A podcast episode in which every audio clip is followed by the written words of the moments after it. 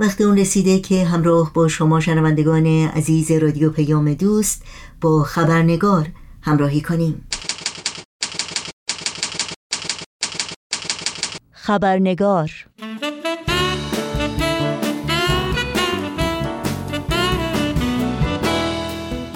ما در جهانی که امروزه با چالش های جدی و خانمان براندازی چون نابرابری، بیعدالتی و نقض حقوق بشر روبروست هرچه آگاهی انسانها در سطوح مختلف از وسعت و گستردگی این مشکلات که زندگی فردی و جمعی اونها رو تحت شعا قرار دادند بیشتر میشه و بینش و درک اونها به خصوص در مورد علل و یا عوامل ایجاد این نابسامانی ها عمیقتر صدای اونها نیز رساتر میشه و بیانشون گویاتر و قویتر.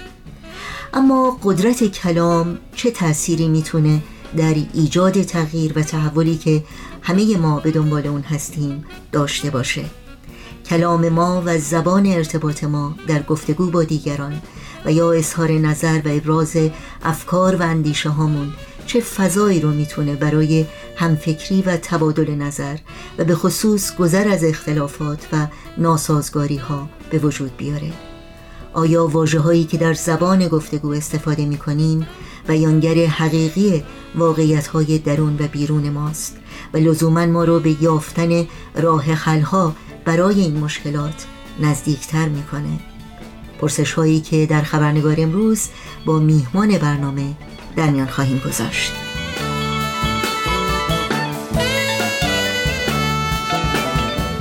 نوشین آگاهی هستم تهیه کننده و میزبان برنامه خبرنگار. به شما در هر کجا که با ما همراهی می‌کنید خوش آمد میگم. و خبرنگار این چهار شنبه رو تقدیم می‌کنم.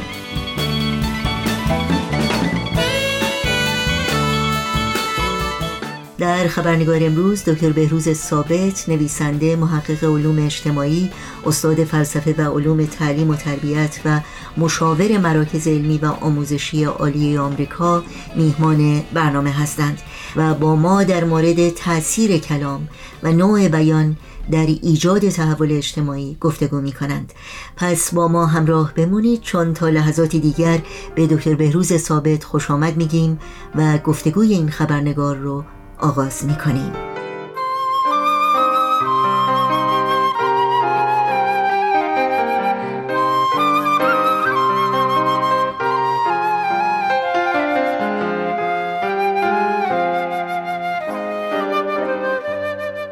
جناب دکتر بهروز ثابت درود بر شما به برنامه خبرنگار بسیار خوش آمدین واقعا خیلی خیلی خوشحالم که باز فرصتی دست داد که در خدمت شما باشیم. خیلی ممنون. خیلی تشکر می‌کنم از دعوت دوباره شما و امیدوارم که صحبت خوبی داشته باشیم. خیلی ممنونم. صحبت امروز ما در مورد قدرت و تاثیر کلام یا زبانی است که ما در گفتگو در گفتمان به خصوص استفاده می‌کنیم. در آغاز دیدگاه خودتون رو و درک خودتون رو از این مطلب به طور کلی برای شنوندگانمون بفرمایید تا بعد به سالات کمی جزئی تر بپردازیم خواهش بله ببینید کلمه و کلام و زبان انسان اصولا دارای اهمیت بسیاری هست از هر زاویه‌ای که بهش نگاه بکنیم. بهترین نوعی که من به ذهنم می‌رسه این اهمیت این رو ذکر بکنم یک اصطلاح مقایسه خیلی ساده است. به این معنا که یک لحظه تصور بکنیم که اگر انسان قدرت بیان نداشت یعنی این در وجودش نهادینه نبود در ذاتش و در وجودش نبود و خب طبیعتا محیط هم اون شرایط رو براش فراهم نمی‌کرد که این قوت کلام رو و این زبان رو باز بکنه و بتونه منویات قلبی و فکری خودش رو منعکس بکنه. یک لحظه اگر اون تصور رو بکنیم بلافاصله متوجه میشیم که همه این آنچه که در طول تاریخ انسان رو انسان کرده و ما رو به این درجه از تمدن و تکامل اجتماعی و فکری رسونده دقیقا نتیجه همین زبان بوده همین قدرت کلام بوده که از نسلی به نسل بعد منتقل شده و داده های نسل های قبل رو به آیندگان منتقل کرده و در مجموع تمدن بر اساس اون پایگذاری شده.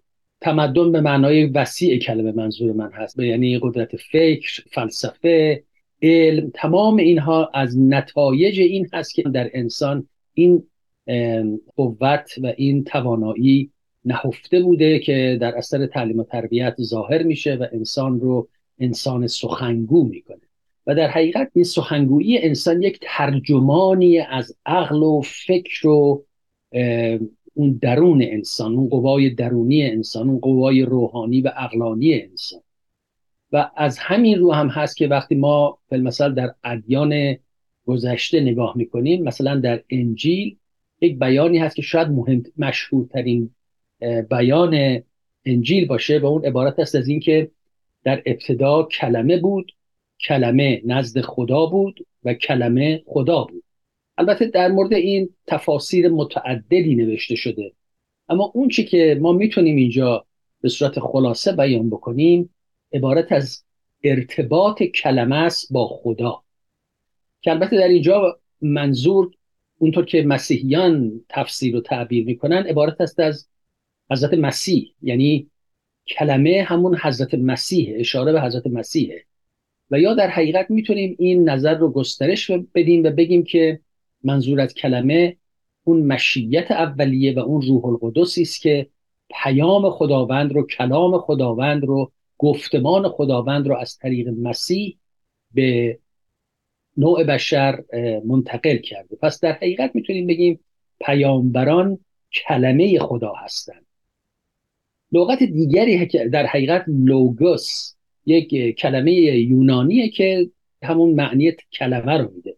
و لوگوس البته در فلسفه در ادیان در روانشناسی در علم زبان تعاریف مختلفی پیدا کرده. حتی در خود انجیل بارها و بارها لغت لوگس به کار برده میشه و معانی مختلفی از اون بیرون میاد. یکی از اون معانیش در حقیقت همون اقلانیت و منطق الهی بوده که این اقلانیت و منطق تشخص پیدا کرده در هیئت انسانی یعنی در هیئت مسیح و با ظهور مسیحه که اون عقل کلی که حاکم بر نظم جهانه حاکم بر منطق منطق و خرد جهان هست اون به این عالم اومده ظاهر شده و با ظهور خودش در حقیقت انسان رو با اون اقلانیت و اون منطق و کلام الهی آشنا کرده. پس در حقیقت لوگس عبارت است از همین دلیل یا علت وجود خداوند یا هستی و و این هست که از طریق پیامبران منتقل میشه. و عبارت است از اون حکمتی که در عالم مستطره و این استتار از طریق پیامبران کشف میشه به مرحله شهود میاد. به زبان دیگه می‌تونیم به طور خلاصه می‌تونیم بگیم یعنی کلمه ابزار گفتگوی خداوند با بشر بوده و از طریق کلمه است و اون کلمه ای که بین خدا و خلق قرار می‌گیره و بشر رو مطلع می‌کنه آگاه می‌کنه. آگاهی و شناخت در حقیقت از این طریق به دست میاد. در تعالیم باهایی هم بر روی مفهوم کلمه خیلی تاکید شده که البته وقتی نیست که ما به اون مفصلا بپردازیم اما به طور کلی مثلا در یه جا حضرت الله اشاره میفرمایند که برای هر کلمه یک روحی هست و از اثر اون روح که هر کلمه یک اثر و ثمر خاصی داره. یک جا کلمه تاثیر شیر داره و یک زمانی تاثیر تلخ داره. زمانی کلمه نار هست زمان دیگه کلمه نور هست. و در جای دیگه باز حضرت به حالا اشاره می‌کنن به همین مفهوم کلمه در انجیل. که در حقیقت تایید می‌کنن این مفهوم رو که حضرت مسیح جوهر کلمه بود و حواریون او حروف بودن. البته میگم میشه با به صور مختلف این مطلب بسیار بسیار جامعی هست از نگاه فلسفی خودش بحث کاملا جداگانه ای هست اما به طور خلاصه شاید به این ترتیب بتونیم اهمیت و این تاثیر کلمه رو و کلام رو روشن کرده باشیم خیلی ممنونم صحبت های شما یک آگاهی رو از تاثیر و قدرت کلام به وجود میاره که توجه داشته باشیم وقتی از کلمات استفاده می‌کنیم و اینه که تا چه حد می‌تونه این تاثیرات مهم باشه. پرسش بعدی من هم در حقیقت در این رابطه هست که این تاثیر و قدرت کلام و بیانی که ما استفاده می‌کنیم چه نوع فضایی رو می‌تونه به وجود بیاره و به خصوص در زمانی که ما می‌خوایم یه گفتمانی داشته باشیم. بله بسیار مطلب مهمی رو اشاره فرمودین. در حقیقت این مفهوم گفتمان یا که در حقیقت ترجمه اون لغت دیسکورس هست که از علوم غربی در حقیقت وارد زبان فارسی هم شد به اون شما دارین اشاره می‌کنین که اشاره است به یک مفهوم وسیعی که در علوم اجتماعی و علوم انسانی امروزه به کار میره و جنبه های مختلف علومی که در اون انسان حالت مرکزیت داره. و این در حقیقت یک جنبشی بود که از دهه شست میلادی در در غرب آغاز شد و همین مفهوم در حقیقت یک نوع جنبشی بود که به دوران پسا مدرن اشاره می‌کرد یا از از نتایج دوران پسا مدرن بود و تمام این مفهوم discourse یا گفتمان به این معنا بود که بار معنایی واژه گفتمان رو ما بیشتر بشناسیم و ببینیم که چگونه می‌تونیم از این بار معنایی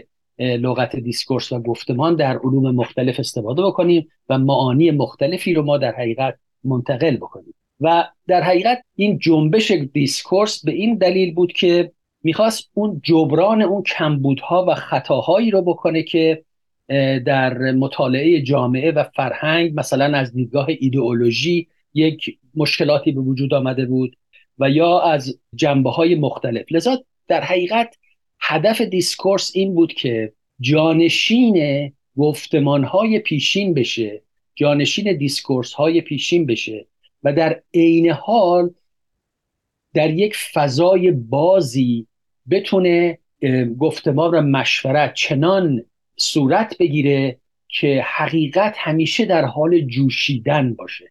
اینطوری نباشه که در یک جریانی بیاد یک گفتمانی بیاد یک حقیقتی رو ظاهر بکنه بعد مثل اینکه سر مذاب مثل مواد مذاب روش ریخته باشن خوش بشه و از بین بره. بلکه دائم در حال جوشش و حرکت باشه در بستر اجتماع و در بستر روابط اجتماعی. لذا این مطلبی که شما اشاره کردین یعنی در گفتمان خیلی مسئله مهمی هست که ما ببینیم چگونه گفتمانی رو ما می‌خوایم به کار ببریم و اون گفتمان در چه زمینه ای به چه معنایی می‌تونه تعبیر و تفسیر بشه. و به خاطر همین هاست که بایستی به این مطلب خیلی توجه داشت. مثلا ببینید شما وقتی یک نفر که از background علمی داره با یک نوع گفتمان خاصی وارد یک صحبتی میشه. اما یک نفر که background علمی نداره طبیعتا نمی‌تونه با همون دیدگاه وارد صحبت اجتماعی بشه وارد discourse اجتماعی بشه. و در حقیقت این تفاوت دیسکورس ها هست که به تفاوت های اجتماعی و حتی می‌تونیم بگیم به تعصبات اجتماعی دامن می‌زنه.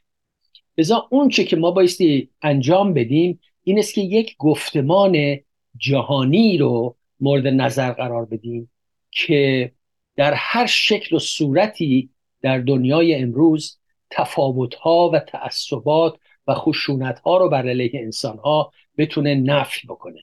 و هر انسانی از هر زاویه‌ای که وارد اون گفتمان میشه بتونه اون کانتریبیوشن خودش رو سهم خودش رو به این گفتمان ارائه بده. حالا هر چند که از یک دیدگاه دیگری داره به مطلب نگاه می‌کنه. لذا انحصارگرایی نباید در این گفتمان وجود داشته باشه. باید با مقتضیات تحول و پیشرفت همراه باشه و تصاحب قدرت سیاسی نباید سبب بشه که گفتمان مطرح در جامعه هم در حقیقت گفتمان همون هایی باشه که در رأس قدرتن. بایستی یک جامعه آزاد و یک جامعه باز همونطور که اشاره کردیم گفتمان اجتماعیش تحت تاثیر حاکمیت و اقتدار نظام حکومتی و سیاسی نباشه بلکه دائما در حال تحول و جنبش و سازندگی باشه. خیلی ممنون. خب باز با توجه به صحبت های شما که زمینه فکری یک فرد یا زمینه تجربی و علمی یک فرد می‌تونه در حقیقت تاثیر مهمی داشته باشه در این گفتمان. چون ما می‌دونیم اینها تفاوت های خیلی بارزی با هم دیگه دارن. ولی در این حال یک پایه های مهم مشترکی هم هر گفتمان می‌تونه داشته باشه که در حقیقت فرای فرهنگ فرای اون زمینه های فکری علمی یا تجربی افراد باشه. بله حتما. ببینید نکته که شما اشاره فرمودین خیلی احتیاج به یک تحولات پردامنه ای هست در صحنه اجتماع و بخصوص در صحنه تعلیم و تربیت. چرا که تعلیم و تربیتی که ما الان داریم نظام تعلیم و تربیتمون نظامی است که در حقیقت از محیطش و محیطی که شاید واقعا مناسب هم نباشه و با تعصبات آمیخته باشه از اون تاثیر می‌گیره و همون رو به شاگردان هم منتقل می‌کنه. لذا مشکلی که ما داریم اینه که ما گفتمانهای مختلف رو از زوایای مختلف در یک جامعه می‌بینیم. بدون اینکه یک نوع یعنی در حقیقت اینها هر کدوم مثل یک جریان افقی هستند که هیچ گونه ارتباطی با هم ندارن. لذا ما در حقیقت احتیاج به یک جریان عمودی هم داریم که این افقها رو به هم نزدیک بکنه و این افقها رو به هم پیوند بده که هر کدوم از این افقها هر کدوم از این گفتمانها فقط برای خودش و در محیط خودش و در زمینه خودش نباشه. و صرفا کسانی که به اون گفتمان عادت دارن وارد نباشه بلکه این ارتباط گفتمان ها هم برقرار بشه. و تنها نوعی که این رو ما می‌تونیم برقرار بکنیم اینه که واقعا یک تفکری ماورای ایدئولوژی ها ماورای تعصبات و ماورای خرافات ها و دگم های قبلی ایجاد بکنیم که این بتونه یک جریان کلی و یک تفکر مشترکی رو در جامعه در حقیقت یک گفتمان مشترکی رو ایجاد بکنه که افراد در سطوح مختلف فرهنگی تربیتی و شغلی سیاسی غیر سیاسی بتونن با اون ارتباط برقرار کنن. مثلا اون چی که الان در ایران رخ داد و این مفهومی که تحت عنوان زن زندگی و آزادی مطرح شد واقعا یه نمونه ای بود که یعنی تلاشی بود به جهت ایجاد یک گفتمان جدید که ماورای همه گفتمان های گذشته است. میره و ماورای همه گونه تعصبات مذهبی و غیر مذهبی قرار می‌گیره. ماورای تعصبات قومی قرار می‌گیره. ماورای تفاوت های دینی قرار می‌گیره و سعی می‌کنه همه رو به دور یک گفتمان مشترک جمع بکنه ضمن اینکه تفاوت ها و تنوعات فکری و فرهنگی در جای خودش باقی میمونه. در مورد صحبتی که شما فرمودین جناب ثابت آیا در حقیقت میشه گفت که تجربه های مشترک یک جامعه مثلا از بیعدالتی یا از تفاوت ها و حتی تعصب هایی که در اون جامعه حالا دینی قومی و هر نوعی که می‌تونه باشه و حتی تفاوت های اجتماعی می‌تونه موضوعی باشه برای گفتمان که باعث بشه که از طریق این گفتمان ها افراد به همدیگه نزدیک بشن و درک بهتری از همدیگه پیدا بکنن و در حقیقت یک اتحاد بزرگتری در جامعه به وجود بیاد. صد درصد. به خاطر اینکه ببینید مطلبی که شما اشاره کردین یک نوع ایدئال در حقیقت. ولی ایدئالی نیست که نشه به اون رسید. ایدئالی نیست که فقط رویا باشه و یا برای افکار شاعرانه مطرح شده باشه. یک الان اون چی که شما اشاره کردین یک واقعیت اجتماعی یک نیاز طبیعی جوامع انسانیه که ما بتونیم یک همچنان گفتمانی رو در سطح کشورها و در سطح جهان برقرار بکنیم. یعنی چی؟ یعنی تقریبا اگر شما تمام شواهد اجتماعی رو کنار هم بذاریم می‌بینیم که حتی یک ترندی یک جریانی داره به سمت همین ایدئالی که شما تصویر کردین پیش میره در سطح جهان. چرا در سطح جهان؟ مثلا ما مکانیزم های قدرت و مکانیزم های مدیریت و اجرای امور در سطح جهان داریم که فیلمسل به حقوق بشر در سطح جهان می‌پردازه. چرا؟ به خاطر اینکه همین مطلبی که شما اشاره کردین یه بود جهانی پیدا کرده. یعنی همین مفهوم حقوق بشر دیگه از دامنه محدود و بسته دینی یا ملی و یا قومی بیرون آمده و تبدیل به یک حرکت جهانی شده. لذا این یک واقعیتی البته هنوز ما باش خیلی فاصله داریم ولی داریم بهش می‌رسیم و باید سعی بیشتری بکنیم که بهش برسیم. و کارهایی که ما می‌تونیم بکنیم تا سریعتر به اونها برسیم یکی از اونها این است که در حقیقت آزادی فکر و تبادل افکار بایستی در سطح جهان حضور پیدا بکنه تشویق بشه نهادینه بشه. چرا که این جریان یک جریان سیاسی خاص یک جریان اقتصادی و یک جریان صرفا فرهنگی نیست. یک جریان چند بودیه که لازمه رسیدن به اون و لازمه دیدن همه ابعادش اون آزادی فکر و تبادل افکار در جامعه. نکته دوم این است که واقعا انحصارگری در این گفتمان نباید حضور داشته باشه. یعنی هیچ مرامی خودش رو واقعیت کامل و جامع ندونه و نبایستی به تخفیف و تحقیر سایر آرا بپردازه. این هم یکی از مهمترین فاکتورهایی است که می‌تونه جلوی پیشرفت و روند این گفتمان رو بگیره.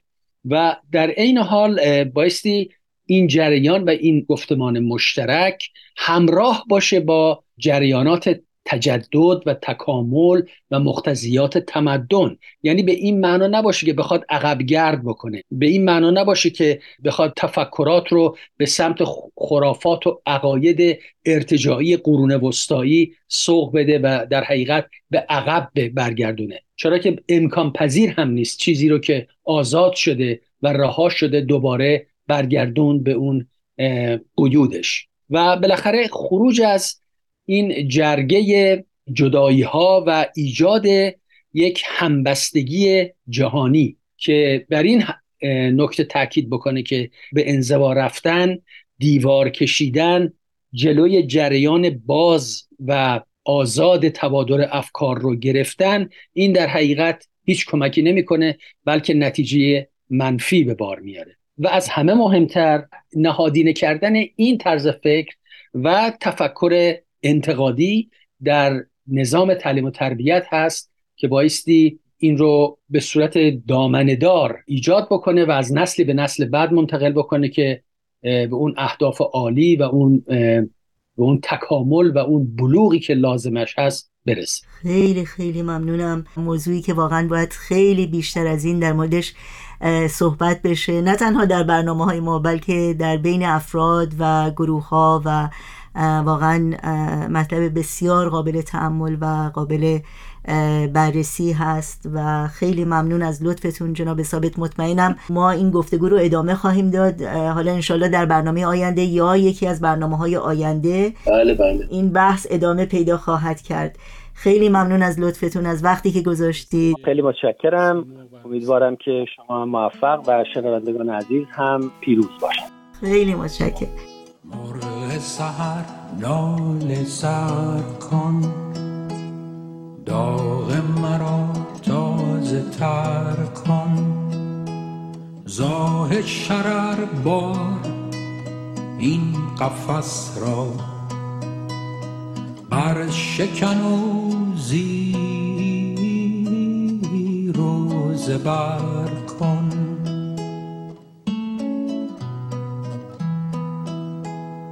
بلبل پر بسته ز کنج قفس درا نغمه آزادی نوع بشر سرا. و از نفسی عرصه این خاک تو درا پر شرر کن نال سر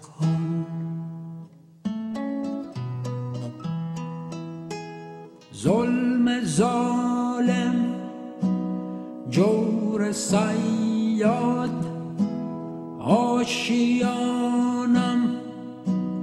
داده بر باد. ای خدا ای فلک ای طبیعت شام تاریک ما را سحر کن. پر سمر کن. نو بهار است گل به بار است. ابر چشمم جال بار است. این قفس چون دلم تنگ و تار است. شعل فکن بر قفسه آه آتشین. دست طبیعت گل عمر مرا مچین جانب عاشق نگه تازه گل از این. بیشتر کن بیشتر کن بیشتر کن. مرغ بیدل شرح هجران مختصر مختصر کن مختصر کن.